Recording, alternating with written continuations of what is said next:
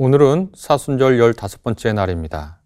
이날은 에베소서 2장을 통해서 하나님께서 우리에게 그리스도가 이루신 화평에 대해서 말씀해 주고 있습니다. 에베소서 2장 11절에서 22절의 말씀입니다.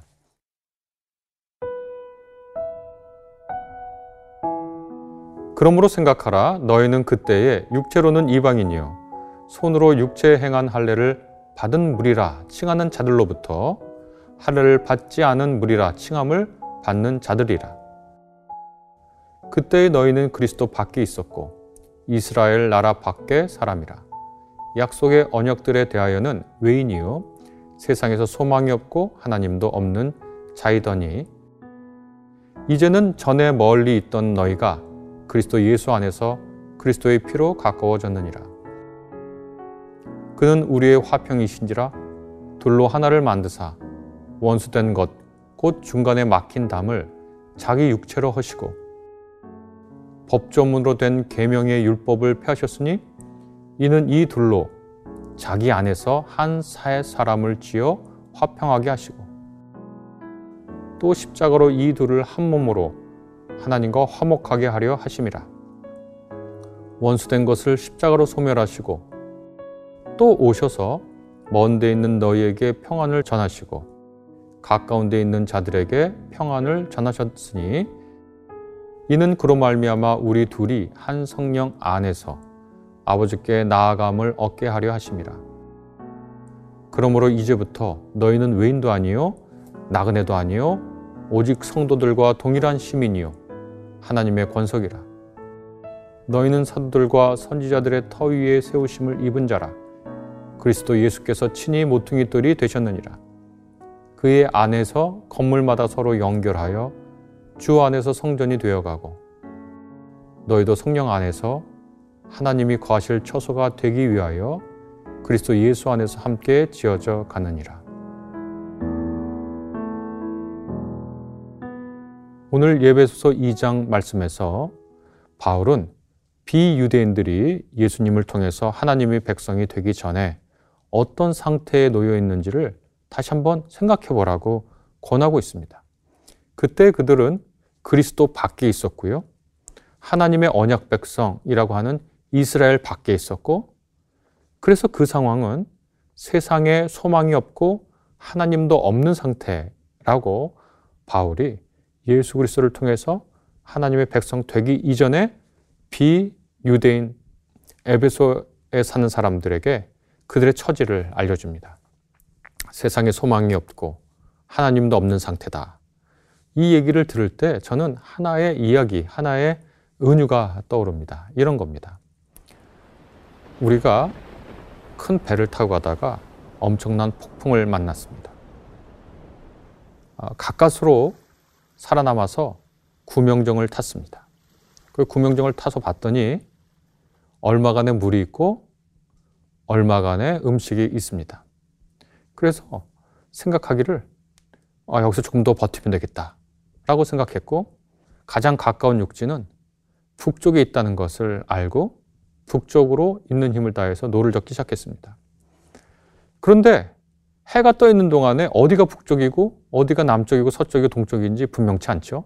그러다가 노를 젓다가 아, 그 우리가 어느 쪽이 어떤 방향인지 알 수가 없으니까 밤에 노를 젓기로 결정을 합니다. 왜냐하면 밤에 북성이 떠 있으니까 이 북성을 보고 방향을 정하면 되는 것이니까요.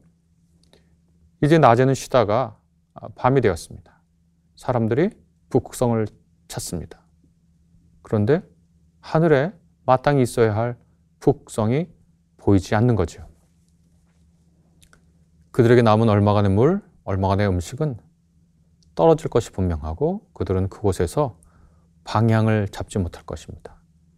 얼마간의 물과 음식이 있으니까 생존할 수 있고요. 아직 내 몸에 힘이 남아 있기 때문에 육지가 어딘지를 알면 노를 저을 것입니다. 그런데 어디로 노를 저어야 하는지 알 수가 없지요.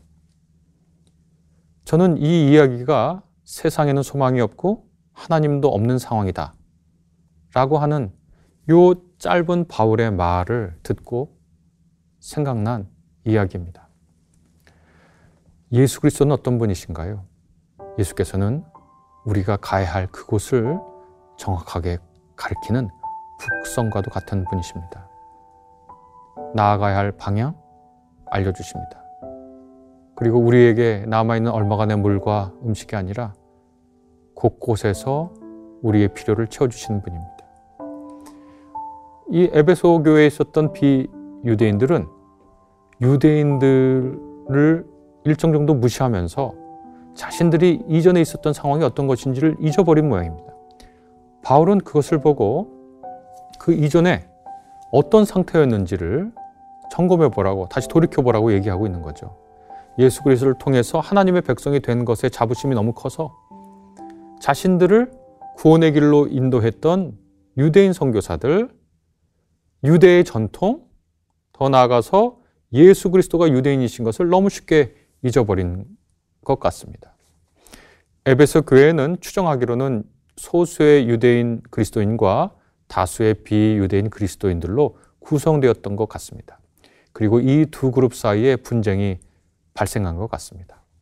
다수의 비유대인 신자들이 소수의 유대인 신자들을 무시하거나 경시하였던 것 같습니다. 바로 그래서 바울이 비유대인 그리스도인들에게 그들이 이전에 처한 처지가 무엇이었는지를 다시 한번 생각해 보라고 그렇게 권면하고 있죠. 그들이 그리스도를 통해서 하나님에게 다가갈 수 있었던 것은 비록 하나님을 배반한 역사가 있었지만 유대인의 역할이 컸다는 것을 부정할 수 없습니다. 예수님도 유대인이고 그들에게 복음을 전한 바울도 유대인이고 열두 사도도 유대인이고 처음 성령을 받은 사람들도 선교에 나서서 지중해 곳곳을 복음을 두고 나선 사람들도 유대인입니다. 바울은 비유대인 신자들에게 겸손해야 함을 알려줍니다. 물론 바울은 이 본문에서 비유대인 신자들에게만 훈계하지 않습니다. 그는 종국의 마지막 날에는 유대인이니 비유대인이니 그런 인종 구분은 그리스도를 통해서 하나님의 백성이 되는데 어떤 의미도 없다는 것을 알려줍니다. 곧 하나님의 백성이 되는 것은 하나님의 언약 백성이 되는 것은 그리스도를 통해서이고 이때는 신분도 인종도 성별도 어떤 중요한 역할을 하지 않는다고 그렇게 얘기해 주고 있는 거죠. 그리스도께서 자기 몸을 희생하시면서 얻은 그 십자가의 길을 통해서만 하나님의 백성이 될 수 있을 뿐입니다. 그래서 겸손할 수밖에 없는 겁니다. 그리스도 안에서 새 사람으로 태어난다고 하는 것은 인간이 만든 혹은 인간에게 주어진 온갖 구별의 요소들이 더 이상 중요하지 않, 아지는 거죠. 인종에 따라서 하나님의 언약 백성이 나뉘거나 성별에 따라서 누군가 위에 있고 누군가 아래에 있는 것이 아니고 어떤 사람의 신분이나 계급이 구원에 곧 하나님의 백성이 되는데 결정적인 역할을 하는 그런 것이 아닙니다.